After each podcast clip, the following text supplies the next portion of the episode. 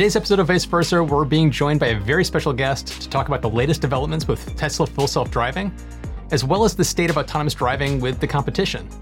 And as usual, I'm joined by Ricky Roy. How you doing, Ricky? Doing well, Matt. Another another week and another special with a with a guest. So I'm excited. This one I've been looking forward to for a while. So hopefully you guys are all here. You have a lot of questions. Uh, we will keep track of them, um, but I'm looking forward to it. Yeah. And today we're being joined by Chris from Dirty Tesla. I'm sure a lot of you have seen his videos. They're great videos. I've been really enjoying, Chris, the videos you've been putting out about the full self driving uh, experiences as you've been driving around town. Thanks for joining us today. Thank you so much. It's really fun to share, and thanks for having me. yep, absolutely. So, um, Ricky, how was your uh, video this week? So we were a little bit delayed, but it is coming out. We did a video on battery recycling. It was one we were working on for a very long time. Yeah. And uh, it'll be going out right after the show, probably. What about you? Nice. I put a video out on uh, five technologies that were debunked that actually ended up changing the world. Uh, it was kind of a fun, different kind of video to put out, but yeah.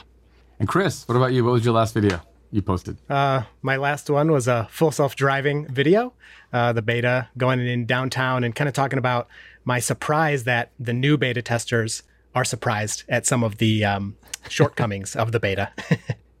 That's awesome. Well, to jump off of that, we could just jump right into the Tesla full self driving. Uh, the 10.2 was released, and they've been inviting more people into the fold. And as you mentioned, some people are kind of surprised about what they're experiencing. I'm curious if you could kind of give us an overview as to like what you've been experiencing over the course of being in the full self-driving program. Sure. So it came out uh, about this time last year, and it allowed the car overnight to go from only highway driving and um, changing lanes on highways and taking exits to doing pretty much everything point A to point B, uh, with the exception of a few uh, really advanced maneuvers. And it gave the car a lot more freedom. And so old autopilot kind of sits in its lane and, and, maybe makes a lane change really slowly, whereas beta is making decisions kind of on the fly, uh, reacting to the things around it. And so that initial use of it can be a little surprising in that it makes a lane change or avoids a car or avoids some debris in the road and you didn't expect it. Um, so the development of that over the past year has been uh, amazing, really, because um, it, it, has been getting a lot better. And and the initial run was was very sketchy, and it still does some you know surprising moves. Uh, but yeah, it's definitely improving over time. And so, are you happy with how it's progressed with this latest release? Uh, yeah, there's uh, pretty much every release. There's uh, improvements and then uh, some setbacks as well. And I think Elon Musk even mentioned that uh, early on that it would be kind of a two steps forward, one step back kind of process going through this. Um, and so overall, the last release or two have really improved some of the basics, like making turns, left and right turns, uh, where it used to, like on a right turn, especially get a little close to the curb and, and you'd probably take over or maybe let it do it, but but maybe uh, be a little nervous you're going to curb a rim or something. Now it'll go to take that right turn. If it's close, I mean, it just just like a human would do, moves out a little bit more and then completes the turn. Uh, so those little fine techniques uh, have been really good. And then same thing with with left turns, especially if you have a green arrow, um, like you have the right of way, the car just goes through them so perfectly. Uh, whereas in the past, even when you had right of way, it would be a little hesitant. Um, and then some of the setbacks in this version I'm on right now for whatever reason, I'm getting a lot more of these little phantom braking events. Um, nothing too bad. It doesn't drop from, you know, say 50 to 20 miles an hour, but you'll be going down the road at 45 and it'll drop, you know, three or four miles an hour here and there. Um, and that's been a little worse. And, you know, those kind of moves are annoying pretty much. Your your new Model Y doesn't have radar, does it? Yeah, correct. So I had a Model 3 with beta on it, and that entire time beta was using the radar that was in my Model 3. And with all the crazy, you know, trade-in prices and supply chain things, um, I decided to trade my Model 3 to Tesla because they were just giving such a good deal. upgraded to the Model Y, and I got one of the Tesla Vision versions. So there was no radar in my car at all. So no hardware radar. Um, at the same time, when I got the next ber- version of beta added to my Model Y, it was the first version to not use the radar anyway. Um, so as far as I know, uh, I was at that time I was the only beta tester that physically didn't have a radar, whereas the rest of them um, were losing their radar ability with that update. So it's only using the cameras at this point. You mentioned that you were surprised at how surprised some of the new beta testers are. Like, what what's the feedback you've been hearing? Um, so like one of the things so some of these things are because even if you watch the videos it's it's not the same if you have not been in a beta car watching the videos is just not the same as actually sitting in the car, even if you're just the passenger. Um, so one of the things I'm hearing a lot is people are surprised at how fast it accelerates out of turns, and I like it, I guess, because I'm used to it. But when it takes, like, say, a right turn, if it goes onto a, a high speed road, I mean, it accelerates right up there. Um, it's not, you know, foot to the floor or anything, but it's it's a pretty good rate of speed that it, it's it's taking to get up to the speed limit. And so I've been hearing that. oh, okay, I've been hearing that. Uh, you changed it anyway, so that's perfect. Yeah. um, uh, people are surprised um, that it accelerates so fast. That kind of catches them off guard, um, which, which, that's fine. But the other thing is they're surprised at some of the mistakes it's making. Uh, sometimes it's you know taking turns when they don't expect, or maybe moving within the lane when they're not expecting it. And so you know, it's again, it's different when you're in the car, but if you've seen a lot of the videos, uh, you should know that hands on the wheel is not a joke. You really need to be ready at all times. Like, how many interactions do you think you have to kind of take over on a typical drive when you're testing it? Um, so on older videos, I actually was keeping track of all the interventions and disengagements per mile. Um, so a disengagement would be I totally take over. An intervention is I just maybe use the accelerator or use the turn signal or something. Um, and it's uh, maybe like uh, if if we do per miles per, every maybe three or four miles, I'm doing something, whether that's touching the accelerator to help it move through just because it's going slow, or actually physically taking over because it's going to make a mistake. Um, so, yeah, every few miles. Yes, and when you're in your, I think it was your last video, I saw uh, mm-hmm. you were kind of trying to go around a truck that was like kind mm-hmm. of out in the road, and it looked a little hairy there because it looked like it was trying to go around when it shouldn't have been trying to go around because it looked a little too tight. Yeah. I think that's the uh, oh yeah that's later in the video sure yeah mm-hmm. Yeah. Yeah. So that's that's a time I took over because it, it was it was just simply too thin. Uh, I mean, a human couldn't do it either. You just physically couldn't fit through that space. So the car should have just stopped and waited.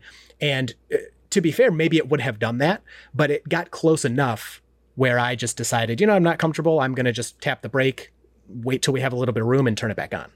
One question I, I, would love to hear your take on is like I don't have this yet. I'm still on the mm-hmm. old autopilot system which when you're sitting at an intersection and you look at your screen, you see cars and trucks like jittering all over the screen. And this new one doesn't appear to do that. It seems to have object permanence, like a little kid. It actually understands where things are. What's sure. your take between the old system, like when you used to use autopilot, like on a highway, versus this? Like, is it night and day, or is it, or are there subtle differences between the two? And I, I think the biggest change for highway comes with the the removal of the radar. And I will say I was pretty skeptical of that move. Now, I'm not like a hardware engineer or software guy, so just skeptical from you know the things I have read about it. Um, and I was totally wrong to be skeptical because the radar, uh, or I should say, the vision braking is so good compared to the radar braking. Now, one thing you'll notice, and it will probably, you know, you'll be like, whoa, the first time you experience it, the vision braking versus radar starts the braking process a little later than the radar did. And so as you're going towards these stopped cars, you'll have a thought like, ooh, I would be slowing down already and the car's not. But then it sees the cars, it begins braking, and the braking is so incredibly smooth every time. It is very good. Whether you're coming around a bend, going straight at them, uh, somebody moves out of the way, and then there's you know a stopped car there. Those types of things would trip up the radar, um, whereas the Vision seems to handle them so well. Um, so that's probably the biggest difference you would notice on the highway. Um, and then uh, in terms of yeah, I mean, you can see in this clip, all those cars are rock solid. I mean, they're not jiggling at all. Yeah. Um, it, it's it's. I mean, that difference is night and day. It, it's a totally different. Like, forget everything you know about autopilot and full self driving. It's it's a totally different system you're using. Uh, we have a super chat from Gary Itano. Yes. Uh, thank you very much, Gary, for the uh, super chat. And he asks, "How do interventions affect the safety scores?" Yeah, we need to talk about the safety score thing too. yeah, for sure. So, so quick overview: safety scores. If you don't have the beta yet, you drive safely, whatever you know Tesla thinks is safely, and uh, if you have a high enough score, they'll let you have the beta. Well, once you get the beta, um, your safety score is actually removed. So when the beta testers, the kind of the original beta testers got this 10.2 update, we had a safety score for about 24 hours in our app, and then it disappeared. So anyone that's entered into the beta no longer has a safety score. Um, now, interventions on the public build, uh, I, from what I hear, they're not good because you're usually uh, turning the wheel to avoid something or you're hitting the brake hard because the autopilot isn't doing it when you want to. And since you've taken over, that you know mistake that autopilot made is on you. Um, so yeah, you want to avoid those safely, of course, if you can.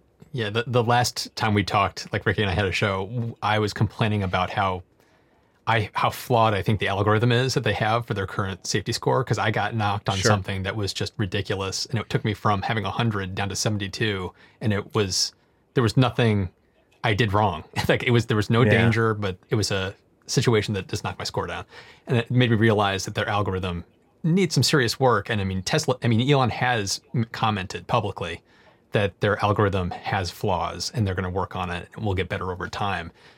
Uh, how do you feel about having such a flawed system determining who gets to go into the the beta program? Yeah, you know, I think, uh, yeah, the classic example is like stopping for a yellow, right? That's bad to the safety score, but blasting through the yellow is good.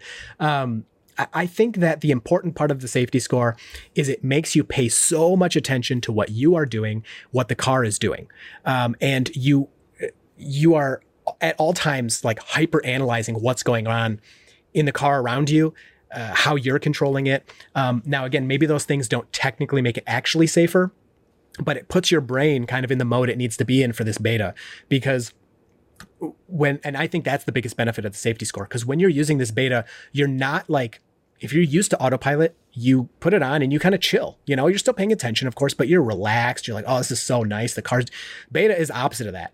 Beta's like, uh oh, I better be ready here because the car's going to want to, you know, take a left out of nowhere. Um, now, I'm being dramatic. Those things don't happen that often, um, but they can.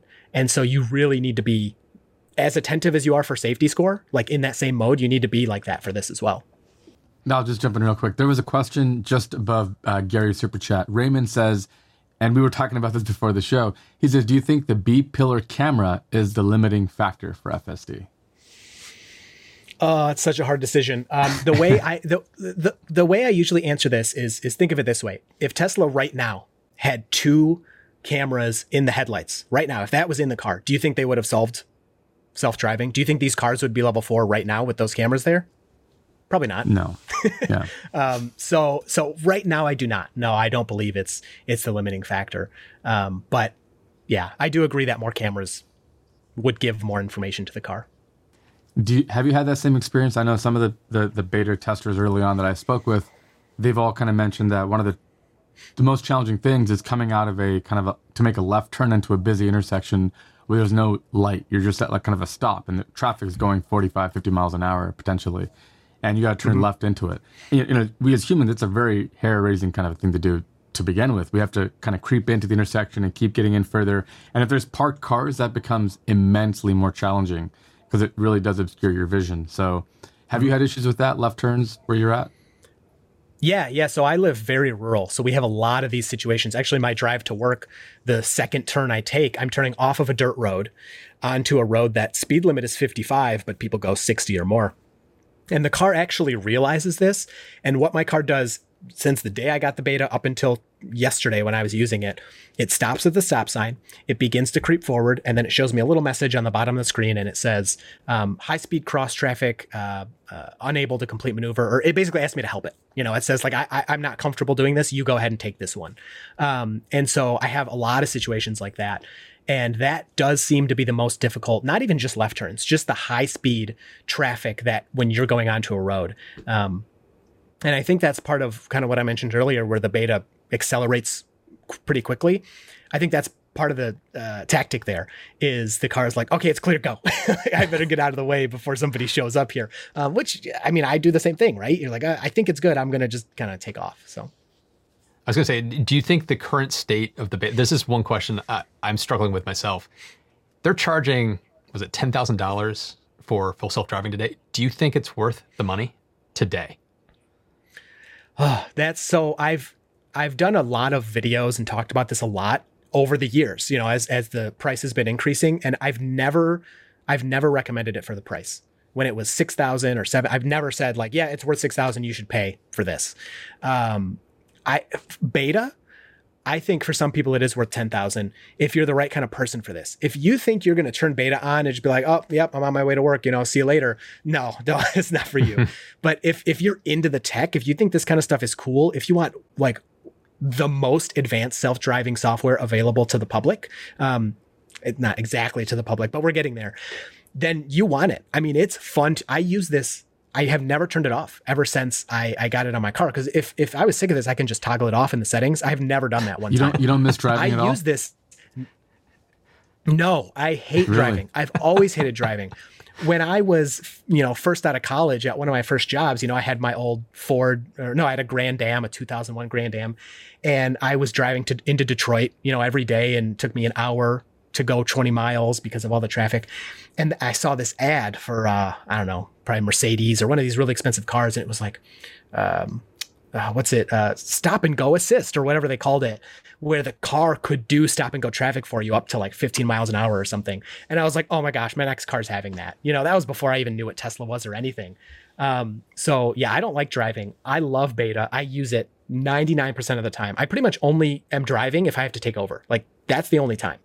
Um, so for somebody like me that's into tech and, and thinks this stuff is fun I, I do think the value is there. Um, you know $10000 is different to different people but yeah it's we're, we're all early adopters, all three of us, and a lot of the audience Right. is also early adopters. Which brings me to okay, they're charging ten thousand dollars to get into a software package that's really only meant for early adopters. Like, would you feel comfortable? Like, put yourself in the shoes of just the average Joe on the street, somebody who's mm-hmm. not into tech, doesn't isn't on Yeah. the blazing trail. Would you think they'd feel comfortable in a car with the current state? No, I don't think so. Um, I mean, especially if you don't know anything about it. No, Yeah. no, I don't think you would like that. But and you know, at this point, Tesla's intentionally keeping them out, right? If you're getting beta right now, it's because you clicked a button, you clicked a bunch of okay, I want it, and then you spent three weeks driving like a weirdo trying to get your score to 99 or 100, um, and then it finally is on your car. Um, and and that was the biggest reason I was surprised by people's uh, surprise. I don't know how else to put that because you you you knew what you were doing. You spent all this time driving around all strange, and then you get it on your car, and you're like, "What? This isn't what I wanted." so that was that's very surprising to me. Sanjay Mehta is in the chat. He said that the Mercedes tech you were call, you were talking about was called like Distronic back in the day, something like that. So This okay, they, yeah, I couldn't remember what it's called, but. I remember seeing. Um, yeah, I, I remember seeing the commercial because those legacy guys like to advertise, do. and they got me with that. So I was thinking one of the things uh, I was just thinking about when you were talking about the challenges with like high speed cross traffic or even just like front on. You mentioned like it brakes a little bit later on. So one of the biggest safety dangers with aviation is a head on collision. And the reason is if you if you imagine like take a take an object like far in the horizon and look at it, like every n feet that it moves, it's a it's apparent increase in size is almost nominal, right? It's negligible. Until it gets closer, then all of a sudden now every foot it moves, like the the angle that it's taken up in your periphery just it, you know, it just goes like asymptotic, right? So the the, the problem with the head-on collision with vision, uh, radar has no problem with this. Radar would be able to tell you 800 feet, 750 feet, 700 feet, 650 feet, right? But with vision, you think, ah, he's I'm never going to hit him, and all of a sudden he's on you, like like that, right? Uh, so any any kind of a situation where there's perceived changes in distance with vision, uh, we kind of fall prey to this phenomena. So that's where probably the computer will brake later because it doesn't detect any perceived difference, especially with a two megapixel camera. But then once it's kind of tracking it and it knows what's going on, it's going to perform better probably. But it's um it's interesting, right? It, th- this is the this is the game. You got to kind of figure out the best balance of everything. Yeah, I agree with that. I actually had, I don't know if you care to show this, Matt, but um, oh, is it, oh, did I mess it up? Uh, yeah, right here. This is a, oh, no, I think I missed it. Sorry. I don't want to spend too much time clicking around here, but I had, uh, at some point in this video, I have like a head on kind of interaction. Now it's low speed and, and the guy is, is decently close to me. So it's definitely not dealing with the problem you just talked about. Um, with it being really far away. But uh, it handled it pretty well. I mean, it moved over. I would have personally moved over a little bit more. But as the the truck coming at me had to go around somebody, so they came, you know, halfway or so into my lane, and my car just kind of oh, just moved over and, and avoided it. So that wasn't a problem. But um, I, I understand what you're saying, and I really think if if we're going to talk about, uh, I think yeah, right here. So this guy kind of comes into my lane. We're facing each other. Um, and my car just slightly moves over just a little bit and then centers itself again. Um, so again, low speed, not not too Still dangerous. pretty impressive. Um, I, I think if we're going to talk, Yep. it, it's good. Oh Yeah. yeah. it's very impressive. Um, I think if we were to talk about what Tesla's going to update next, my personally, what I've been thinking about is exactly what you said. Two megapixel cameras. Come on, uh, they're going to hmm. upgrade the resolution of these cameras along probably with hardware four would be would be my guess. I mean, it, put your prediction cap on. This one's going to be a tough question because like you're not going to have actual knowledge on this, but like based on right. the progression that you're seeing and how it's improving, when do you think that this might get rolled out to basically everybody, even if it's still called a beta? But like, when's it going to be widely available? Do you think it's like a year away, two years away, or does it feel like it's going to happen sooner than that? Oh, I would say sooner than that. I, I, I really think they want it wide by the end of the year, and that they are doing this slow rollout to kind of uh, you know, the more people you add, the more chance of an accident. And if this was to everybody, even if, I mean, come on, even if this was level five, right? If you rolled this out to everybody, you're going to have an accident pretty pretty quickly. It's just the way it works. Um, so I think they're doing this slow rollout to see how close people are getting to to having an accident. Um, and how many people are avoiding accidents, you know, things like that. And so to this day, there still hasn't been one, which for any, even just the 2000, if you take 2000 people and watch them for a year, to have no accidents is like pretty cool. um, so the fact that the beta has had none looks really good. Uh, I, you know, I think that there's a little too much discounting. Uh, I'm not saying you're doing this, but I think there's a little too much discounting of like the people who own these cars, because when you get this beta, as long as you don't, you know, blindly think this is level five, it's your car, right? You're responsible. You're not going to let it drive off a cliff or crash into somebody if you're paying attention. But that's true for any car on the road today. If I'm paying attention, I'm not going to let my Equinox, that that I, I my wife's car, I'm not going to let that crash into a wall because I'm going to hit the brake. You know, it's the same thing here, except the car can kind of do some stuff too. That kind of raises the question of like how other autonomy companies like Waymo and uh, the other ones are like they need to get permits and uh, permissions to test their stuff in different cities, partly because they're like robo taxis. They're they're testing out something that's completely different than this. Where this mm-hmm. is meant as a driver assist feature, and like you just mentioned, it's our car. We are motivated to make sure that it's operating properly. What's right. your take on the different approaches? Do you think Tesla's playing a little too fast and loose, or do you think that they're they're doing it appropriately for what their system's intended for? Um, Hmm. Yeah. I think that's yeah. These are real difficult. Um, I think that's their biggest advantage yeah, no, no, is that they get to get all of their buyers of their cars as their as the people who get to help them test it, as opposed to Waymo or anybody else who has to go and try to do a robo taxi thing with other people and other cars. This is Tesla's biggest advantage, I think, is a million cars on the road, and everybody, like you mentioned, is eager to get this. I mean, if Elon was making phone calls and said, "Hey, Matt, FSD, you want it?" I think you're going to go, uh, yes, please. right. So it's something that everybody yeah, wants. We all have a ton of cars. Um, this might be, I think this is why Tesla is so far ahead. They're, they're also just brilliant and really good at this too. But this is one of those things that you couple those two together, tough, tough to beat. Yeah, this actually kind of is probably a good point to transition into some of the competition and talk about how it compares and what's going on. Because, like, uh, just recently, uh, GM announced that they're trying to their their Super Cruise is now called. There's a version of it that's going to be called Ultra Cruise, and they're going to be releasing this. Their their goal is to have this out in 2023, which is probably not that far off from where Tesla's probably going to land with their stuff. So it's they're saying that this is going to be a direct competitor to what uh, Tesla can do, and they're also claiming it's going to leapfrog them, which you know that's marketing PR stuff, but it, it, kind of it came out of for me this kind of came out of nowhere. Was not expecting this as soon as they were claiming it's going to happen. So if they can hit 2023 that's much further along than i was expecting. Um, and then they're also talking about how they're going to um, uh, they're going to be with their Cruise uh, they're planning on having a million robo taxis by the end of the decade which i think is underselling the potential of a robo taxi fleet um, yeah. If it, it, that seems kind of low to me, but um, they got goals, so they're going to try to hit a million. Uh, then you've got companies like Waymo, like I brought it before. Like Ricky, you've ridden in one too, right? No, I haven't. Yeah. No, I haven't. Oh, no. you haven't? I thought you had ridden one because I've, I've ridden Waymo, and as I got to tell you, I was very impressed with the tech. It was very it, riding around, you know, Arizona in a car that was completely driving itself everywhere we went it was really really good and they've been announcing recently that they're they have a new version of their lidar system and i know we can talk about lidar a little bit uh, but like the this image is kind of astonishing let me bring it up So their new lidar, this is a lidar image. It almost looks like a photograph. There's so many dots, and it's so precise that it's basically a, a perfect 3D image from a lidar system. And I know Elon talks about LiDAR being a crutch, and most of the competition is using LiDAR and radar in one form or another. And then Tesla is the only one that's kind of planting their flag saying it's go vision or go home. Uh, what's your take on the different approaches?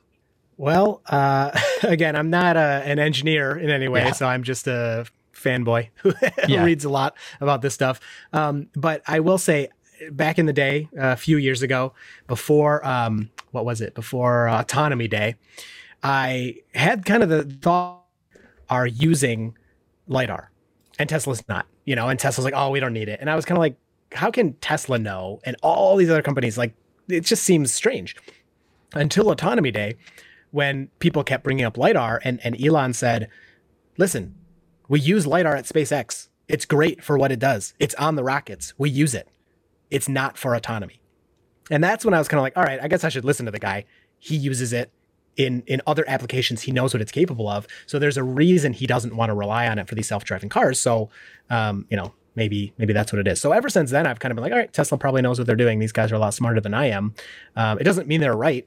Uh, you know, they could be wrong, and maybe lidar's needed, and they'll add it in eventually. But yeah, that's that's kind of my take of I I personally do not care if it's all vision or it's got lidar or radar. It's like yeah, as long as the product as yeah, exactly. As long as the product they make is cost effective and affordable and competitive, it's like who cares what the underlying tech is, whether it's just yeah. cameras or it has lidar. Um, I see a lot of comments in the community about like if it's got lidar, you know, the Elon Musk point of view of if it's got lidar, they're going nowhere.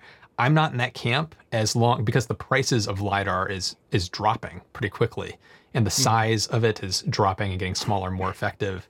So it's the costs may come in line at some point where Waymo's tech is not going to be that much more expensive than what Tesla's currently doing. And if it works, it works. So why care? yeah, part of the part of the cost right. of lidar is not in the the sensors, but it's in like combing through the data. So trying to make like some sort yeah. of like a, a vector field out of lidar data points and and getting the same sort of thing that we're doing from a two megapixel camera is it just takes more compute power to do that. So uh, potentially there might come a point when you know I don't know if you guys are Apple fans, but I want to get that new M1 Max Pro Ultra, whatever that thing's called. It's really stupid name, but incredible CPU um, with 32 cores of uh, graphics cores and stuff. There might come a point very near term where like there's an ARM processor that could do the sort of heavy lifting that we need at 60 frames per second to make lidar more more feasible. But yeah, I think Elon's point is lidar is incredible for like really detailed imaging, but driving a car is not like that. We're, in, a, in a car, it's like inches and feet. You're, you're not really, you're not trying to like dock a, a, lunar module to an ISS or something like that. It's not that sort of fidelity or, or, or detail.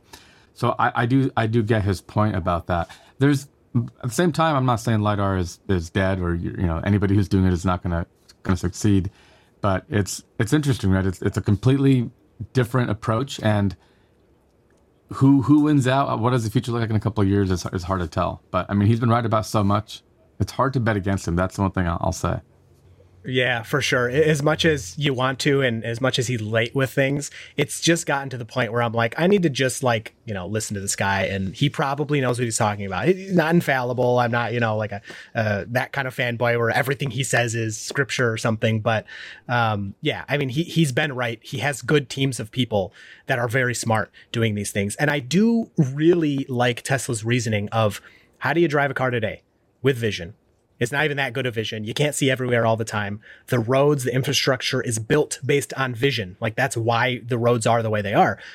So I like that reasoning of why they're doing what they're doing. So my concerns with vision come down to the like you brought up the resolution of the cameras bothers me. It's like mm. I have very high resolution on my eyes, and so do you. So it's like we can yeah. see very fine details, and the cameras that are in a car right now are not high resolution enough. And I, I wonder if they're going to have to update uh, update that down the road because they will. yeah. So they will. I mean, they will. It's it's a fact. Yeah. The one thing I've always thought about this has nothing to do with the technology or the teams doing this stuff. So the knife dude uh, says, "Did you see the Sandy Munro rant about uh, Missy from the from NHTSA? There's a new appointment, and she's kind of anti-Tesla." This gets into my concern with with this, right? Elon Musk and Tesla might have the greatest thing in the whole world, and they've solved it. It doesn't matter if the regulators say X, Y, and Z are the requirements, and if you don't have it, you can't operate here, right? I am an engineer. I I could I could build the footings and pour the concrete and build my own house on my property. I'm confident. I I know what I'm doing. Doesn't matter. Doesn't matter. If I don't have the permitting, if I don't have the process, the city can come and, and tear it down or whatever they can do, right? That's the that's the outlying problem is doesn't matter how smart you are or how good you are, you got to fall in line with regulators. And we've already seen that the current administration and uh, really every government is going to do this.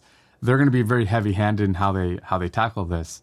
And all it would take is here are the requirements. You need to have a five megapixel camera. You have to be able to discern this sign from this distance, like a driving test kind of a thing. It must have blank or lidar. I don't know. I'm making this up, but if they did that, the, the right. argument is over. It's not an engineering challenge, and that's what a lot of people get caught up in is the engineering part of it. Well, when the most brilliant engineers are working on this problem, I'm not too worried about that. I do think they'll get there. Um, will we need better cameras or better hardware? Maybe, but the regulator part. What do you guys think about that? Well, I think that the policy debate is going to come down to the facts. I don't think it's going to be the whole Missy fiasco that has sprung up over the past few days. I think is completely out of hand and everybody's panicking for nothing. I think this is as much ado about nothing. I don't think anything's going to come of this because it's it comes down to the facts. Like when they're trying to put down policy, Tesla is going to be right there showing all the data of their drivers, the effectiveness of the systems. They're going to be able to provide all of that, which is going to be damning for a oh you have to have lidar. I don't see that happening but I do see that there is going to be resistance and pushback no matter what. So it's it, there's going to be a very big policy debate coming up in every country around the world around this because this is going to be a very hot topic everywhere. Sadly, no yeah, sadly the way this always goes down is think about all the big money interest. There's a lot of people who make money uh, who make a living driving, which probably aren't going to love seeing this emerge quickly, um, and there's also a general fear. If you're an average person and you're gonna and you're telling me Tesla, and for Tesla, people Tesla is very polarizing. People like us who are kind of early adopters, mm-hmm. we love Tesla, we love the technology. Other people hate Tesla. I've met a lot of people, recent, especially recently, who aren't opposed to an electric car, but they will never buy it from Tesla. Who don't believe or trust some computer who's driving a car compared to a person, even if you tell them this computer is far superior to that old man who's you know five times more likely to collide with you. It doesn't really matter. It's a perceptions thing. We still have two pilots in every aircraft, almost for no reason. Um, but it's just people feel safe when there's a guy with a hat in the plane with them. So it, it's it's it's a combination of perception in public and fear and regulators and lobbying interest and money and kind of all kind of feeding together. I think personally, but. Yeah, it's getting a little bit into murky waters, but I'll say I don't exactly agree with you, Matt. I wish you were right, but you're saying it comes down to the facts, and I don't know if that's always true with uh, government decisions and regulations, because there's a lot of things we have facts about that. It's like, oh, wait, why is this legal and this is not, or vice versa? Um, so. But given the Tesla community, if anything like that did come out, you, you, know the world will catch on fire because oh for sure at least so on twitter it would that's part of why i say it's like i'm not worried about it at all it's like when it comes down yeah. to if they tried to do a policy where you have to have lidar there would be a furor like that would be like no, nothing you've ever seen before so it's i'm not yeah. too worried about it well, you would hope Tesla would, they obviously have the data of miles driven and accidents, all that. You would hope that they could present that data to a third party, you know, an auditor show that that's you know legit and then that would be like oh wow this is very safe let's move ahead.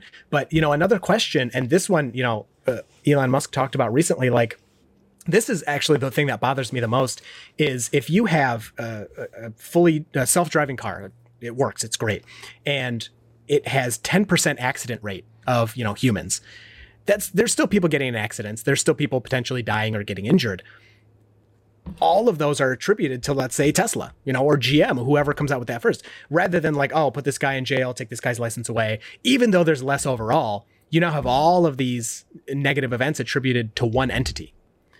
How do you ever get past that? And I I do not ever see. I mean, you have train crashes, right? Even trains derail. I don't ever see self-driving cars where there's no accidents anymore. Of course, it will be significantly, greatly reduced, but the accidents will never disappear forever. And so if if you know I put my kid in a car, a self-driving car 10 years from now that only goes in an gets in an accident every billion miles. And that's my kid. What come on Tesla, like what's wrong with you, you know? So I think that's going to be one of the hardest things to to overcome for humans just cuz we're like that. Yeah, the, who who's to blame in a car accident when it's the company's software doing the driving is going to be something that's going to be a thorny issue for years and years and years. Oh, yeah, forever. Yeah. Yeah, sure. I, I can I mention one more thing about because I, I, took a ride with I don't know if you guys have heard of May Mobility. It's another another oh. self driving um, startup. So. Yeah, I I yeah I had not heard of them, but they just started. Um, it's actually a free taxi service in Ann Arbor, right by you know where I work, and so I took that last week, their first week, and I was like kind of hoping for the Waymo experience. You know, I've never been in a Waymo where you sit down, there's nobody in the driver's seat. This like, oh my gosh, this is crazy. Um, but they have a safety driver, which like whatever. And I, it has cameras and lidar and radar. Okay, it has, it has it all. And you, the guy's telling me it can't make right on red right now, which I know they can just, you know, program on or off. It doesn't do right on red. It, it can attempt unprotected lefts, but I guess it's very bad at them and usually won't do them. Um, and some of the quirks that it had, I could not believe how similar it was to the car I own today. Things like stopping at the stop sign a little slow and then just really awkwardly like, oh, who's gonna go? Who's gonna go? You know, um, or some of the little phantom brakes. Now, I, I will say for sure this car had far less phantom braking in the route that I did, and the the braking was very gentle. But there was a time where there was a guy on the sidewalk and he kind of took a step towards the road and the car kind of stopped you know kind of it didn't stop but it kind of hit the brakes a little bit and I said to the driver, I was like, oh, that was the car, right? And he goes, yeah, I probably thought that guy was going to come out. That really made me appreciate Tesla's uh, software at this point in time today a lot more because I'm pretty critical. You know, when we get a little phantom brakes and all this weird stuff, I'm like, come on, get this out of here. Like, this is basic driving stuff. Um, but for this other company that has all the sensors and just focuses on that, um, I was surprised at how similar the experience was. Yeah, my experience in a Waymo was very, it was amazing it was absolutely amazing. Like it did a. I want to try it. It did a left hand turn on, on a three lane, you know, highway, and it did. It, it drove it just like I would have. The light's going yellow, and it's inching into the intersection so they can go right when the traffic stops, and it went through yeah. perfectly. There was no wow. phantom braking. It was like I was extremely impressed. I don't think full self driving is at that level today. No, but no, of no, course, no. Waymo is working on highly high resolution mapping and lidar and all these other uh, crutches, I guess you could say. But it's yeah. for where I experienced it, it was astonishingly good. Um, right. I, I, but they even admitted to me when I talked to them, like their system, you can't just take their car and plunk it anywhere in the world. It has to be. Right. It's only in specific like geofenced areas that it works that well, which is a mm-hmm. current limitation of their system. And they admitted like they're working hard to do what Tesla's doing. They're trying to get to the point where you can take a Waymo car and put it anywhere and it will just work. So they're all trying to get to the same exact destination. They're just going in different paths to get there. It's, it's kind of interesting. Right. Yeah. That's actually a really interesting direction these companies are headed in as far as the general solution with Tesla, which, like, as a software engineer, the general solution is very appealing. There's something about, I don't care about the parameters. Here's the thing throw some stuff at it, you'll get the right thing out of it. That's the dream. That's always the dream. But could Waymo actually beat him to market in terms of, like, okay, in Phoenix, Arizona, you hail a cab and you're paying pennies on the dollar for a cab ride because a Waymo is going to come pick you up and it'll operate in this in this region without any issue. And they just keep mapping and, and growing this region out. But they're you know they're slowly iterating and the you know then they go out to New York City and San Francisco and they just expand this operation into more and more cities, kind of like an old fashioned uh, kind of an expansion plan instead of over the air everywhere all the time uh, like Tesla's doing. But yeah. over time, what if they yeah like you said what if over time that strategy proves to be a winning one? Because for tesla they're not going to be able to have robo taxis until it's perfectly working and it's reliable. And waymo maybe goes oh, well we're making money today in phoenix. I mean that it's just in one city or two cities but we'll take that money we'll keep lidar mapping and, and you know or whatever. Yeah well, that's a legit approach as well. Yeah. Well did you hear what happened to waymo in san francisco yes their taxis ended up going down this one way street just constantly because of the way the street signs. I guess in San Francisco, there's like slow streets and like one way streets. And so it was seeing these signs that had been put up for slow streets, and it was being ca- the way it calculated its route. It kept taking them every taxi that tried to go this one direction down this like dead end street. So about every five minutes, a, ta- a Waymo taxi would come down, go around, and leave. Come down, go around. The map, the, the high definition. The, the neighborhood maps. was like it was like a how, how could this happen? yeah. but it, it, comes down to the it comes down to the routing software, the routing software. Like Like, how do you route where what path do you need to take? That was the problem. Is like there was some quirk in their software that kept sending them down this one street. Oh yeah, nothing's perfect. Yeah, that was that was funny. That's that's a good bug though. I mean, it wasn't running over puppies or anything, so I'll yeah. take that one over something, you know, driving into a wall or something. yeah, agreed. The, the knife dude says China will just bruise right on past us as long as they don't get in the way to slow down the most innovative companies so that the ones uh, which have refused innovation can try to catch up.